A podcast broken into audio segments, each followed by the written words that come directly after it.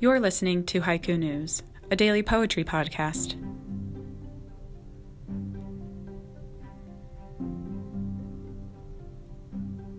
March 7th, 2019. Self preservation induced a sincere statement. Anti hate postponed.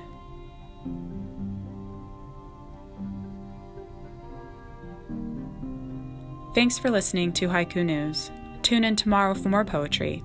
Follow us on Twitter at Haiku News Podcast to catch up on poetry news or to submit your own haiku for future episodes.